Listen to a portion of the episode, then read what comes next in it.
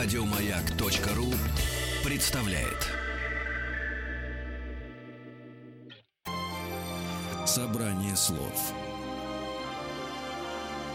Фёклы Толстой Добрый день, я приветствую слушателей Радио Маяк. Это программа «Собрание слов» у микрофона Фёкла Толстая. И я очень рада представить вам сегодняшнюю мою гостью. Это Алла Борисовна Покровского, Покровская, актриса Московского художественного театра э, и театра «Современник» до этого, актриса театра и кино, э, очень известный педагог, народная артистка России. Здравствуйте, Алла здравствуйте, Борисовна. Да. Здравствуйте. Да, вот э, мы с вами еще не успели войти в студию, а э, вы мне сказали о том, что смотрели смотрели недавно э, фильм, посвященный Олегу Николаевичу Ефремову.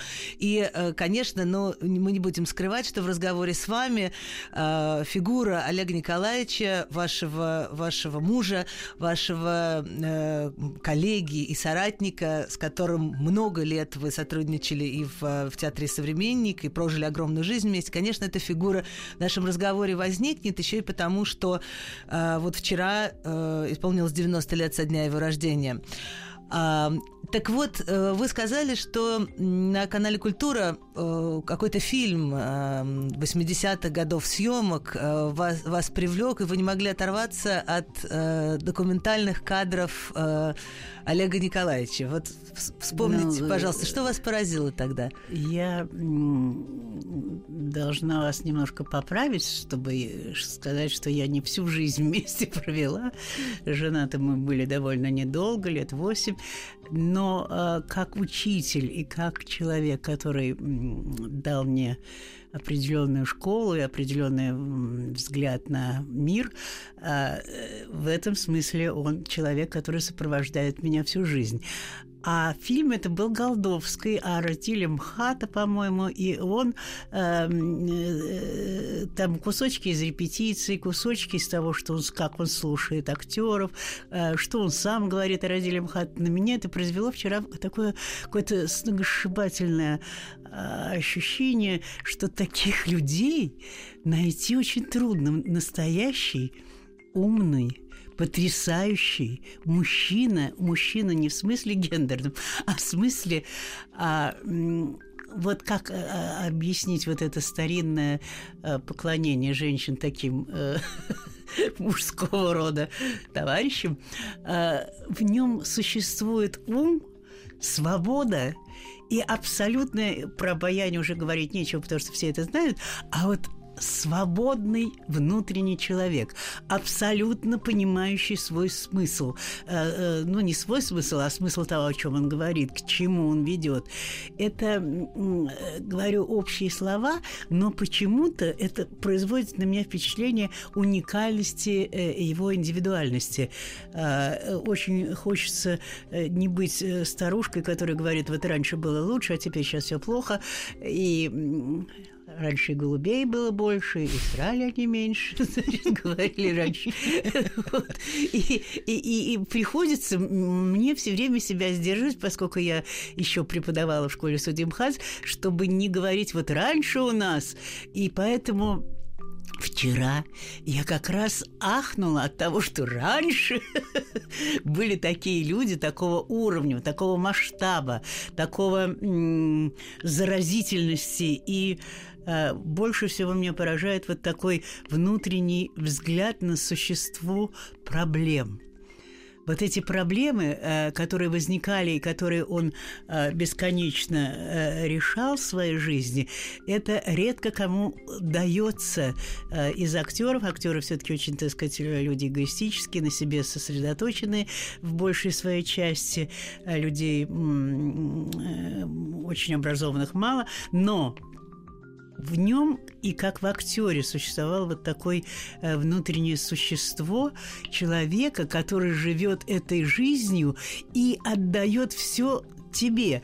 Вот я не говорю как э, бывшая жена какая-то, а я говорю как человек, который провел с ним первые 15 лет в театре, когда он потом ушел, я преподавала у него на курсе. И поэтому я тогда восхищалась и всегда буду восхищаться им, но вчера почему-то это произвело на меня впечатление необычного события, которое сопровождает меня всю жизнь И я не имела возможности все это формулировать. То есть я формулирую, конечно, что педагог великолепный, а выдающийся артист, все я формулирую, но в нем есть что-то такое, как сказать, э, природно-демократическое, хотя он все время говорил э, там о демократии театральной и там слова такие политические употребляются. Его какая-то хорошая фраза была, что важна не свобода культуры, а культура свободы. Угу. И вот эта культура свободы, на мой взгляд, она и существует в данное время Э, и во всех театрах, и э, во всем искусстве э, культура свободы.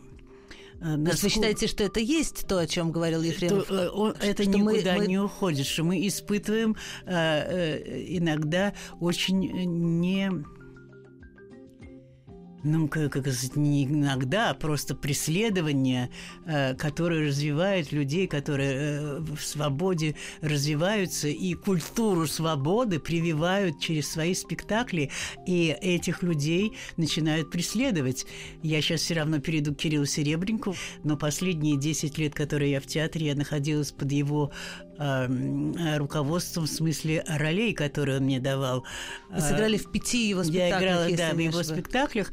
И э, для меня вот э, э, была большая наука, и мне казалось, что Кирилл очень продолжает, э, вот он там, я не знаю, формалист, не формалист, э, другая режиссура и так далее, и так далее, все это правда. Но Работа с актером и работа живого артиста – это такое же точно у Кирилла, как и у а, Олега было. То есть для меня он абсолютный внутренний продолжатель был. А Олега, потому что я ничего не услышала, чтобы меня коробило или что-то такое. Меня, э, э меня удивляло так какая образованность, умение разговаривать с людьми, умение разговаривать с актером, умение э, легко просто и точно определить, что происходит. Ну и, конечно, юмор, прекрасный юмор, который был и у Олега, и у Кирилла, замечательный.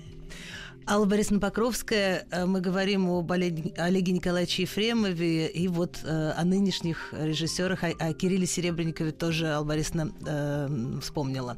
А мы, может быть, вернемся еще к этому, но мне хочется еще немножко об Олеге Николаевиче вас расспросить. Вот Э, вы застали, вы пришли в 59 году, окончив э, школу-студию МХАТ в э, «Современник» и застали, в общем, совсем почти первые годы «Современника».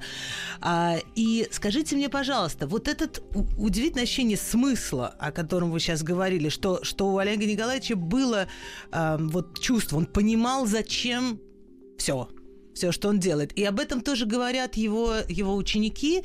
А, было ли оно с самого начала? Это что, какое-то врожденное ощущение, это чутье, или просто он э, сделал себя таковым, он себя воспитал, э, что он стал понимать свое предназначение в жизни? Я э, никогда не видела, чтобы это он на эту тему бы рассуждал, что сам он пришел к этому или не сам. Я думаю, что все это, конечно, было в его природе дарования, но еще он удивительно самообразовывался. А, школа студимхат оказала огромное влияние на него. Виталий Яковлевич Виленкин, педагоги, которые были тогда, э, встречи там э, с Ахматовой, с Рихтером, я не знаю, с огромным пластом феноменальной культуры, существующей э, в то время за советскими безобразиями, но а он а, ну, кто вот сейчас мог бы это сделать, как он... Ну, это все знают из тех, кто близок к Ефремову.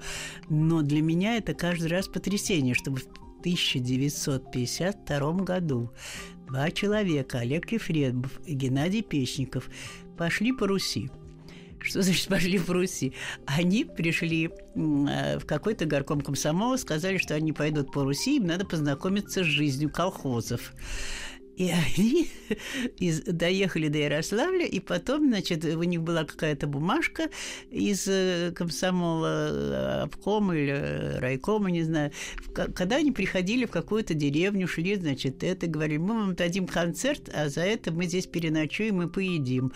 И они ходили по Руси от Ярославля по Волге вниз, и они увидели при всем э, той культуре, которая прививала школу студии МХАТ, они увидели подлинную жизнь за окном.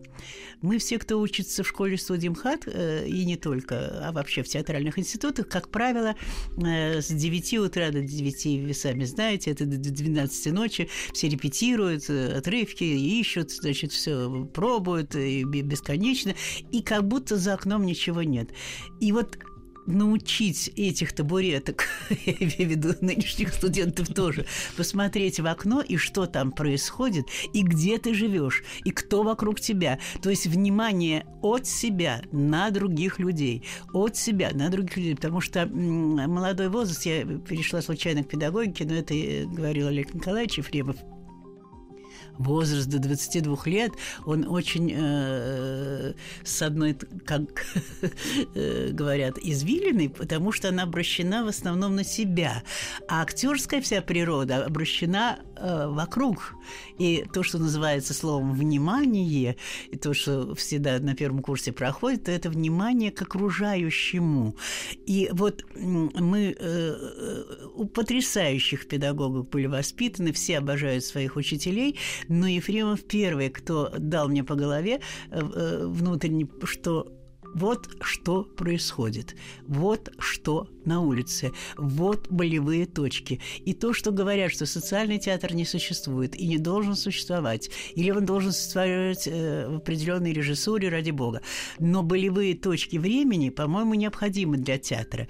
Это я вчера в «Новой газете» прочла статью Юхананова, очень интересную Бориса Юхананова. Он, так Руководителя э, да, театра Станиславского. Да, он пишет, что э, его не волнуют такие... Он понимает, что социум сейчас сумерки и мрак, и поэтому э, он э, предпочитает другое искусство, он там формулирует очень интересно. Но я все равно как бы прошедшая школу э, Олега Николаевича и э, я э, ощущаю все время, что происходит за окном, и что, э, почему и сына он вырастил таким, и что является болью не потому, что э, будет драматургия та или иная, э, хотя она очень нужна, и нам везло, что мы жили во время Саши Володина, Вампилова и Миши Рощина. Нам повезло. И Олегу тоже повезло, что он с ними дружил и мог в этом смысле понимать, что происходит. Но вот эта сторона Э, э, присутствует и в спектаклях Серебренникова, и в спектаклях Богомолова, как бы они это ни формулировали иначе, все равно они говорят о сегодняшнем секундном э, э происшествии внутреннем. Как они это делают, это же вопрос их одаренности, таланта, стиля и так далее, и так далее. Безумно мне это все нравится. И а, отставание моей головы, конечно, происходит в педагогическом смысле, потому что невозможно преподавать человеку, человеку, когда ты старше их на 50 лет. Это очень смешно. Но э, сейчас больше интерес у меня, чем у них ко мне, конечно, uh-huh. нет. Э, хотя я раньше в, молодости очень любила стариков и безумно дружила со старыми людьми и со своим дедом, и они мне очень много дали. Ну, в общем, я не знаю, что еще про сказать. Замечательно вы рассказываете, и э, я хотела вот что спросить э, по поводу, э, э опять же, возвращаясь к современнику. Вот где-то я прочла, что Олег Николаевич, э, вот такое понятие, как поколение, не было для него каким-то очень важным, да? А мы-то считаем, что э, современник – это то, с чего началось поколение шестидесятников, а, и это очень важное ощущение поколения, все то, что происходило после 20-го съезда, после 56-го 1956 года. Вот это же, это же не просто доклад Хрущева, но дальше это все стало утверждаться теми молодыми людьми, которые работали в разных, э, в, там, и, и в театре, и в литературе, и в кино, и где угодно, и которые, которые вот этот другой воздух, он же был создан ими в не меньшей степени, чем, чем докладом Хрущева. Как он относился вот к, этому, к этой идее шестидесятников, не шестидесятников? А, или это... Или... А тогда это не произносилось. Мы никогда не говорили слово «шестидесятники», потому что это кто-то... Я забыла, кто э, назвал шестидесятники. Кто-то из шестидесятников же, Нет. но э, позже. Да. литературовед знаменитый. Вот фамилия уходит. А, нет, тогда это не, не было. Действительно, как-то все совпало. А, после смерти Сталина немножко подыш... стали чуть-чуть чуть-чуть дышать а такое поколение, как Ефремовское, оно было более свободным, что ли, внутреннее. Он прекрасно знал, э, он из Арбатских переулков, он прекрасно знал, э, у него родители, э, бухгалтер папа, мама не работала, а всегда обслуживала их, и он, Николай Иванович, его отец, был феноменальным тружеником и феноменальным вот как сказать, он не воспитывал Олега, он э, очень его любил, преклонялся и очень считал э, значительным его жизнь, что было очень иногда трогательно и смешно. Э, можно я расскажу, да, такой бред себе был? Э, он очень много рассказывал о детстве Олега, и Миша Рощин э, замечательный драматург, драматург угу. да, а, он сказал, Николай Иванович, а вы, э, вот вам э, этот, как его называется? Диктофон. Диктофон, э, и вы расскажите, что вы про Олега знаете. А, Николай Иванович включил диктофон и стал говорить, что вот Олег Николаевич родился тогда-то и тогда-то, в родильном доме номер такой-то. Доехать туда можно троллейбусами 15 16 Такая обстоятельность. Такая обстоятельно, чутко. И он же воспитывал и Мишу, э, сына моего. Э, это трогательная, бесконечная э, преданность сыну и преданность всем его друзьям, и его окружению. Э, э, он, э, Анна Дмитриевна, мама, была типа Васа Железновой, такая крутая, и Олег очень смешно показывал, как она выбегала на кухню, там они жили в коммуналке на Арбате, значит, что-то там ругалась, ругалась, прилетала обратно, дышала, говорит, подождите, сейчас, и обратно ссорится. Следующий бежала, раунд. Да. да. И она такая была крутая, я уже застала ее не молодой, естественно, но она была очень человеком э, талантливым природно тоже. Почему я думаю, что в Олеге соч- сочетались они оба, энергетика Анны Дмитриевны и какая-то природная э, совесть и природная э, смелость, вот как у Николая Ивановича была. Вот э, э, Олег очень смелый по духу, значит, это как-то было в семье, потому что они совершенно поразительно, можно было прийти любому, можно, э, Анна Дмитриевна накрывала на стол мгновенно, потрясающе готовила, все, все было, ну, это вот те старые семьи, которые я очень а, любила, и таких стариков очень любила, они, э, Олег э, вот странно, что Олег и папа в старости оба вспоминают э, родителей, именно родителей. То, что сейчас и до меня до доехало наконец, что вспоминать надо родителей. Что такого у них было феноменально? Вот мне казалось, что семья э, Олега очень трогательно слышала э, не будучи настолько э, в культуре uh-huh. театральной, слышала все позывы Олега э, в жизни. И очень приветствовали и, естественно, боролись с его недостатками, но это было, было совершенно бессмысленно. А, Албарисна Покровская, напоминаю я нашим слушателям, э, рассказывает о семье Олега Николаевича Ефремова. Вы стали, вы стали говорить о том, о том, что дышать стало, дышать стало легче. Вот а современник осознавал какое-то ну не то, что, что вы были политический театр, наверное, нет, но, а, но что вообще, что вы другое не, как, как это Я было? думаю, что, что, что другие э, тексты, другая нет, манера игры, да, другое ну, потому что э, Олег пришел преподавать, когда закончил институт и пришел в Центральный детский театр, э, и его взяли преподавать в школе Судимхат, и он пришел на курс Волчок и Кваши, вот и Мизери, и вот он там начал вот эту тему о боли социума и э, о, правде, потому что э, Махат того времени был уже распадающимся, хотя мы все все время ходили, смотрели все старые спектакли, все они были уже для нас э, довольно пожилыми, играющими молодые роли. Но не в этом было дело, а дело в другой в другой манере, в, дру, э, в, в другом видении жизни. То есть практически эти э, знаменитые, талантливейшие э, актеры художественного театра были в вакууме ЦК партии, такое ощущение, потому что даже в этом фильме Голдовской, там, когда Олег говорит о разделе художественного театра, потому что труппа очень большая, ее надо поделить, потому что иначе актеры на сцену не выходят, то Пруткин говорит, надо обратиться в ЦК партии. Значит, они были уже приучены и закрыты сверху э, и не свободны, так как свободен был Олег природно. И э, его свобода, очевидно, очень заражала всех остальных. Uh-huh. Потому что рассказать о том, чем мы сейчас живем, это было необходимостью. Чем мы живем сейчас, что за, э, происходит на улице, где эти поэты. Я помню, что мы учились и бегали все время к э, Маяковскому, читали стихи. Э, Урбанский был в романе с Таней Лавровой, а я с Невинным. И мы ходили к площадь Маяковского, где Урбанский читал Маяковского. И потом на этой же площади Маяковского да, и да. получил, получил свое да, здание да. первое современник. Современник, да, да, террариум единомышленников, как нас называл а, Ширвинд.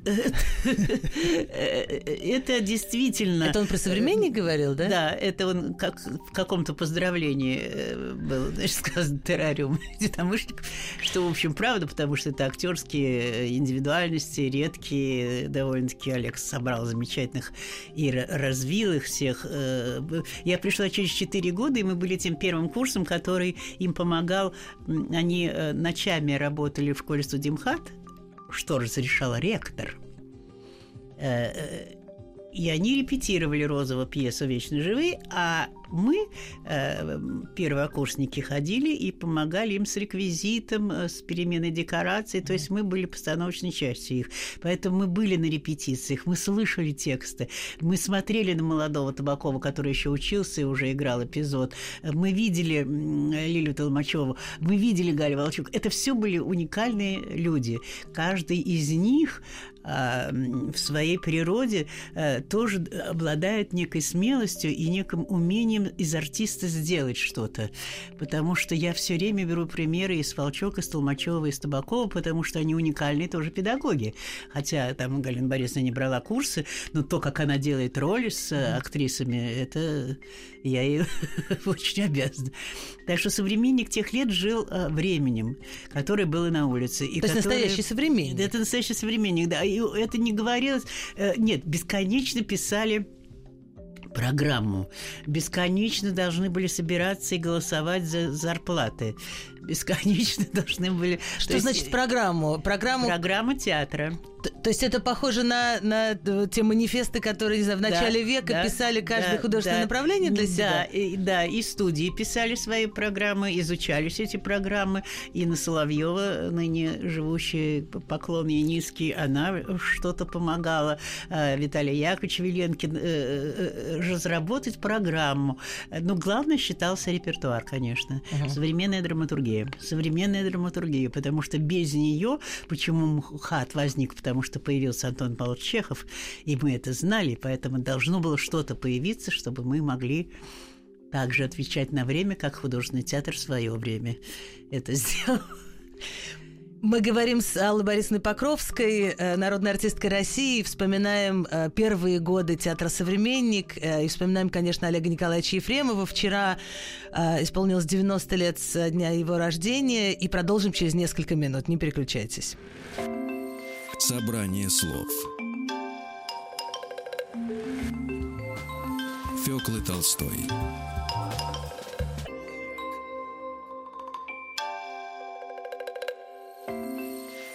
Собрание слов.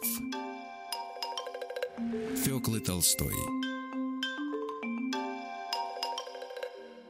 Это программа «Собрание слов» у микрофона Фёкла Толстая и моя гостья сегодня народная артистка России Алла Борисовна Покровская, человек, который много лет работал в э, театре «Современник», почти, можно сказать, стоял у истоков этого театра, много лет работала с Олегом Николаевичем Ефремовым, и вот мы, собственно, о нем сегодня, не только о нем, но и о нем сегодня говорим. У него был очень смешной случай. Я, когда была его супруга, он меня брал иногда на приемы в Кремль, потому что надо было было... Я думаю, зачем туда ходить? Надо ходить, он говорил, чтобы знать, кто нас э, закрывает каждый раз. Я помню, что он там приходил, выпивал немножко для смелости совсем уже, хотя он был абсолютно не боящийся человек, чиновников. И я помню, как я его оттаскивала, он рвался к э, Екатерине Алексеевне Фурцевой. Тогдашнему министру культуры. Да, рвался, рвался к ней. Я говорю, не надо, не ходи сейчас, не ходи. Нет, он вырвался, подошел к ней и сказал, Екатерина Алексеевна, вы шлагбаум на пути советского искусства. Я его оторвала. А она так удивилась, но она не обиделась совершенно, потому что у нее было все-таки чувство юмора. Она говорит, как шлагбаум? Шлагбаум! Вы не пускаете. Он, я только такие юмористические помню вещи. Но, это, очень показательно. Это не просто шутка, это показательно. это в Кремле. Да. Какие-то еще были там встречи с, помимо чиновников, с патриархом. Олег, да, Алексей был какой а, Пимен. Что-то такое. Э, какой-то чиновник схватил Олега, подвел к нему и говорит: Вот, вы не видели, они поставили чудотворную. Это был такой антирелигиозный спектакль. А тот говорит, нет, мы не видели чудотворную, но голова короля мы видели. Патриарх сказал. То есть да. Голый король в свое время произвел очень сильное впечатление, и очень сильная бомба, сорвалась просто бомба. Уже не говоря о том, что это были очень удивительно талантливые и легкие в молодости люди.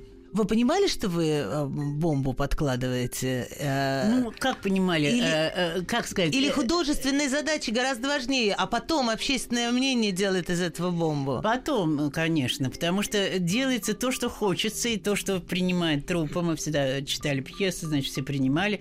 И у нас Александр Савич читал пьесы. То есть мы очень много авторов перевидели в своем веку, кто читал нам. И это выливалось в обсуждение обсуждения и худсоветом, и, и самой труппой. Это то, что называется молодая студийность.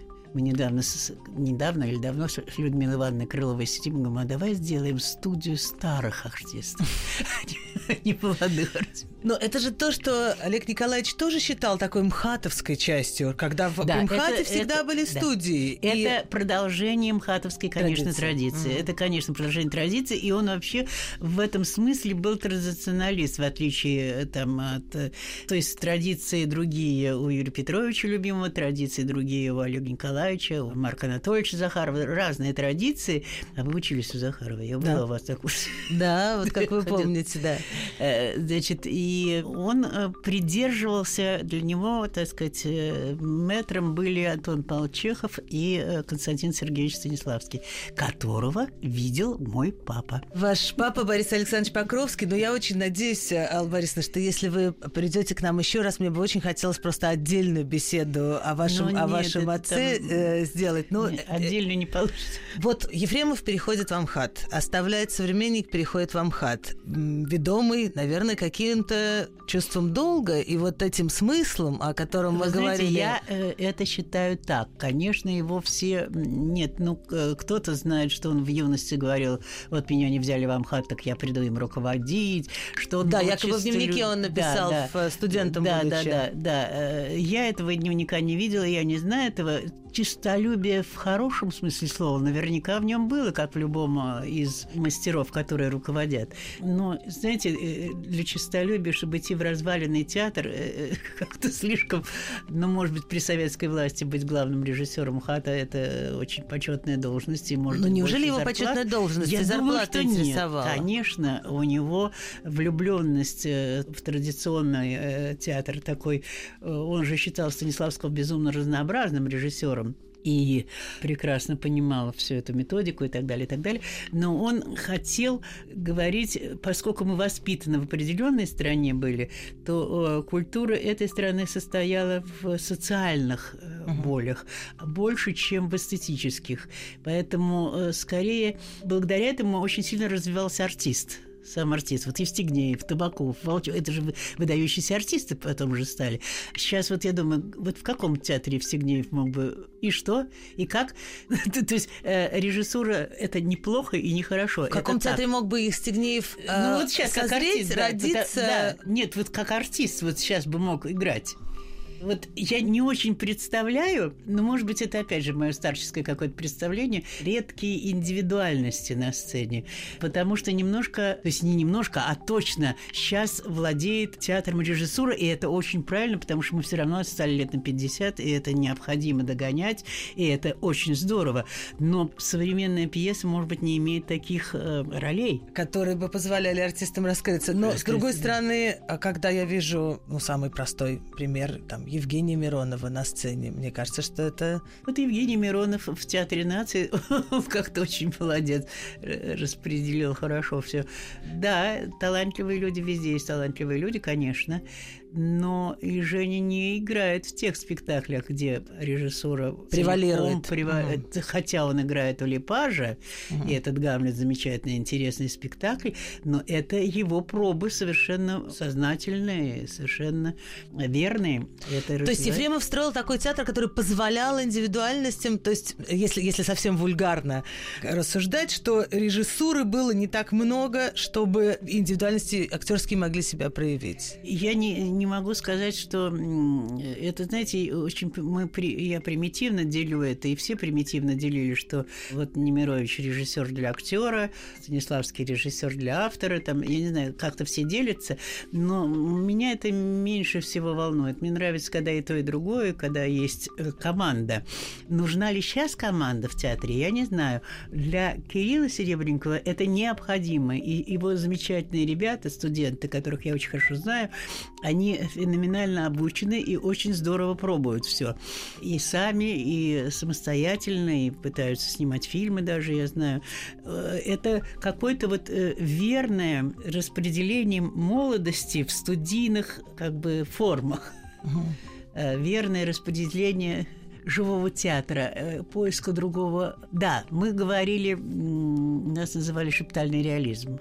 Шептальный реализм. Шептальный реализм, а, потому что мы говорили быстро и достоверно. Но сейчас мы все э, то же самое просят и Костя Богомолов, и Кирилл, но все играют с микрофонами теперь на больших сценах, потому что надо разговаривать э, как в документальном кино. Да, но вот ваш, ваш сын э, Михаил Олегович Ефремов как раз говорил о том, что, может быть, эти какие-то смены вех э, стилистики большой, больших стилей театральных mm-hmm. связаны просто с техникой.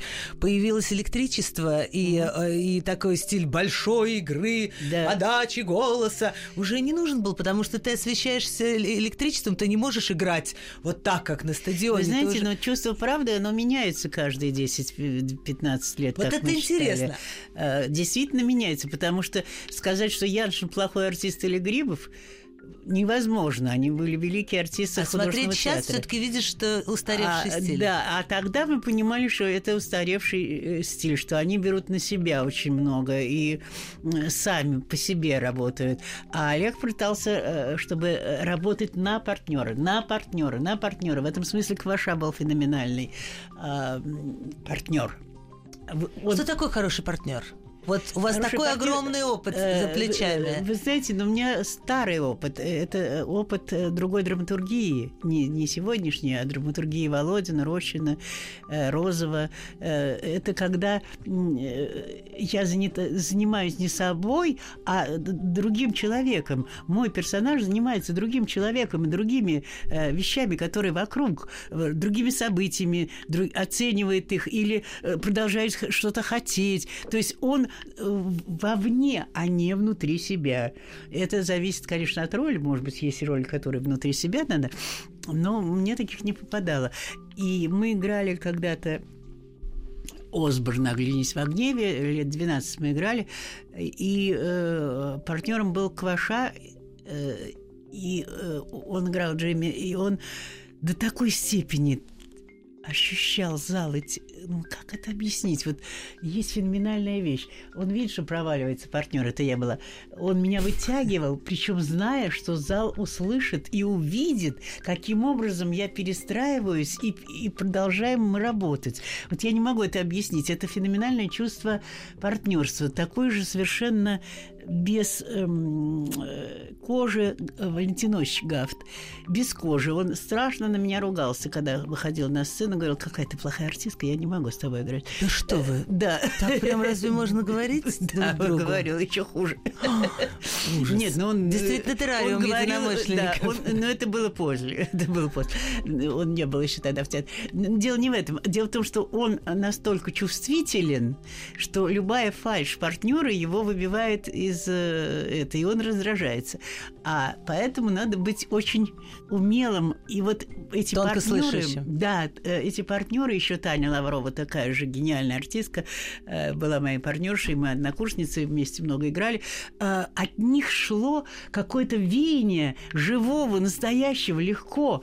И очень легко было быть с ними. Я все время говорю про старый театр, который из э, команды, из ансамбля. Я говорю про ансамблевый театр, независимо от режиссуры. Скажите, пожалуйста, может быть, очень банальный вопрос. Почему те или иные роли труднее играть или легче? И дальше, дальше что? Вот когда вы выходите на сцену, роль получается от преодоления, от того, что ты много мучился и с раб- или наоборот, то, что пошло легко, оно потом вот с этой свободой и развивается с удовольствием. Но у меня вообще легко ничего не получалось. Э, У меня всегда э, из-за характера, который себя э, ковыряет, из-за характера такого самонеуспокоенности, это очень часто мешает работе, очень часто. И пока я не приду в себя, и пока я не увлекусь кем-то другим, я сажусь, сижу и себя мучаю. Это очень плохое качество, значит, которое я пытаюсь, э, пыталась раньше у студентов убрать, чтобы они не думали, получается роль или не получается, неважно совершенно. Не ели себя. Да, не ели себя, а, а очень многие едят себя. И я ела, ела, ела, пока, значит, уже наконец мне стегни. Сказала, да хватит тебе уже, надоело. Давай, дурака поваляй.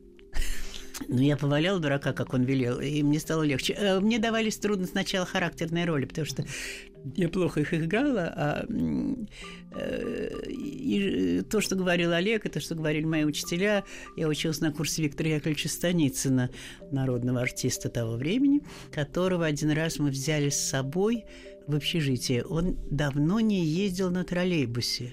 Простите, пожалуйста, Алла Борисовна, я на секунду вас прерву. Мы остановимся вот именно в этот моменте, когда ваш мастер-педагог школы-студии МХАТ а, и- и едет на троллейбусе. Прервемся, чтобы вернуться в э, студию через Извините. минутку. Фёкла Толстая и ее собрание слов. Собрание слов. Фёклы Толстой. Это программа «Собрание слов» у микрофона Фёкла Толстая, и мы продолжаем разговор с э, нашей гостьей Аллой Борисовной Покровской, народной артисткой России, артисткой Московского художественного театра. Остановились мы в тот момент, когда вы, э, еще будучи студенткой, с вашим мастером, профессором, вы пригласили его в общежитие, едете на троллейбусе, да? Да, но мы его пригласили не в общежитие. Я жила э, очень роскошно с родителями. У нас была большая квартира, и курс собирался у нас дома. Мама уходила, и папа, и собирались студенты. Конечно, все гасили сигареты, кактусы, в рояль. Мама очень ужасалась. квадратные глаза. Я говорю, мама, это другое время. Говорит, «Ну что ж такое, у вас же Волконская преподает манеры. У нас действительно была Волконская. А Виктор Яковлевич Станицын, он э, жил недалеко от МХАТа и ходил туда пешком и э, на своей машине ездил. А мы его почему-то решили везти на троллейбусе. Притом в голову не пришло его посадить на такси, нет. И мы увидели, какой у него был ужас и паника. Он никогда не ездил, очевидно, и в метро, что ли. Я говорю про то, почему вот такая разница была между народными огромными артистами Да, и той, студентами. э, то есть публикой, которая ходит по улицам. Он был так испуган, а он был очень полный, и все тыкались ему в живот. Он, значит, совершенно задыхался, мы его еле оттуда вынесли. Он говорит, вот это жизнь. Вот отсюда как-то началось, что так где же, э, что в театре-то надо? Ты где? На улице, в троллейбусе? Где? А система Станиславского вот сейчас в 21 веке работает? Я э, Вот, думаю, вот вы что говорили, что Олег Николаевич вот говорил о традиционном театре. традиционным театром в том реалистическом смысле, которым это было при советской власти. Потому что э, безобразное навязывание системы Станиславского сделало ее безобразной, и безобразными театры одинаковыми и То есть просто бездарными. выхолостила и... Выхолостила систему Станиславского, и поэтому я-то считаю, что большой подвиг Ефремова, что он это вернул в, в «Современники» и вернул в том э, время, которым он руководил художественным театром. Сейчас в современном Московском художественном театре, в котором вы служите, очень интересные, очень смелые, очень э, авангардные постановки. И вы упоминали и Кирилла Серебренникова, и Константина Богомолова. Мне очень это интересно. Они живые. Живые. Они имеют какое-то отношение к э, тем традициям хатовским? Для меня имеют, потому что они все равно, они не пустые, якобы показать себя. Они не пустые, они для чего-то это делают. И вот это Есть сверхзадача по То есть посыл, посыл в зал или вообще для чего я существую, для чего я выхожу за сцену. Все это слова, которые мы учили и ничего про это не знали. Сейчас я их повторяю и знаю, что за этим стоит. Это очень трудно объяснить. Это надо действительно идти по Руси и играть концерты в сельских клубах. Я не знаю, кто сейчас это сможет сделать. На Ну что-то делается, проехать. вот я слышала, да, вот скажем, те же артисты театра Брусникина, тоже мхатовские, Да-да-да, э, да-да-да. ветвь мхатовского дерева. вот это, э, Они проехали от Москвы до Владивостока Владивостока, на да, поезде. да. Да. Это э, вообще то, что делает Дима, это продолжение. Он учился на курсе Ефремова, и там преподавал Мягков, Андрей Васильевич, его жена э, Анастасия Вознесенская, и я. И вот этот курс Брусникиных и Рома Козыка, они э, на Соловки мы ездили, то есть мы все время куда-то отправлялись. И Дима очень точно воспитывает ребят тем, чтобы смотреть на улицу. Не знаю, как сейчас их театр, но его, их дипломные спектакли были очень интересные. Я хотела спросить о продолжении театральной э, династии огромной, которая существует у вас, и хотела спросить о ваших внуках, которые уже тоже выходят э, на сцену и работают очень активно. Я имею в виду Никиту а, Ефремова прежде всего. И, и следующий ваш внук тоже занимается... Николай, но он да. да. ГИТИС скончает э, Да. заочно. Разговариваете ли вы на какие-то профессиональные темы? Смотрите ли вы, что они делают? И- С- Сейчас нет уже. А раньше, когда Никита учился в школе студии, мы говорили на эти темы, потому что он, так же, как и я, очень себя грыз и очень боялся как-то проявиться. Но он учился на курсе Константина Аркадьевича Райкина, который требовал мгновенных взлетов и падений, что очень здорово, и я обожаю все курсы э, Константина Аркадьевича. И ему очень повезло, что он там оказался. Я видела, что он делает на сцене. Мне нравится. Мне вообще он нравится как актер. К сожалению, мы не выпустили пьесу, мы должны были играть бабушку и внука, но у нас не получилось. Ну, может быть, Американская пьеса. Может быть, но мы, мы в современнике репетировали, но ее отложили. Это такая мелодрама. А что следующий ваш внук Николай? Николай учится на заочном, не знаю уже, как это э, дальше пройдет, но он немножко снимается в кино потихонечку. Вот. Еще не, не знаю, внешне а, Никита очень похож на Ефремовых, а Николаша нет. Он высокий, красивый мальчик, но другого. Скорее в маму Добровольскую, Евгению. Они хорошие ребята очень, мне нравятся они. Очень хорошие ребята. Я плохая бабушка, я не занималась ими. Я иногда очень редко брала домой. Редко. И редко появлялась, потому что, как мои родители, я была занята с утра до вечера. были заняты в театре. Алла Борисовна, спасибо вам большое. Я очень признательна за этот разговор. И надо сказать, что вообще-то поводом к нашей встрече а, послужил ваш день рождения. 18 сентября вы отмечали юбилей. И очень хотелось поговорить э, вот с вами о ваших ролях. Но все мне сказали, что вы такой скромный человек, что вы всегда будете говорить о ком-то другом. Вот это похоже на то, как вы говорили, вас учили, что артист должен все внимание на других. Я надеюсь, э, во всяком случае, я это услышала из всех этих рассказов о других людях. Для меня и ваш образ стал тоже ярче, и я очень вам благодарна за это. И, пользуясь случаем, поздравляю вас с э, прошедшим днем рождения. Э, Спасибо. И благодарю вас за эту беседу. Мы говорили с Аллой Борисовной Покровской, народной артисткой России, артисткой Московского художественного театра и знаменитым педагогом. Когда я упоминаю ваше имя, то многие люди, имеющие отношение к школе студии МХАТ с огромной признательностью и любовью говорят о вас как о совершенно замечательном педагоге и профессоре. Спасибо, Спасибо большое. Это было давно. Спасибо, всего доброго. Всего доброго.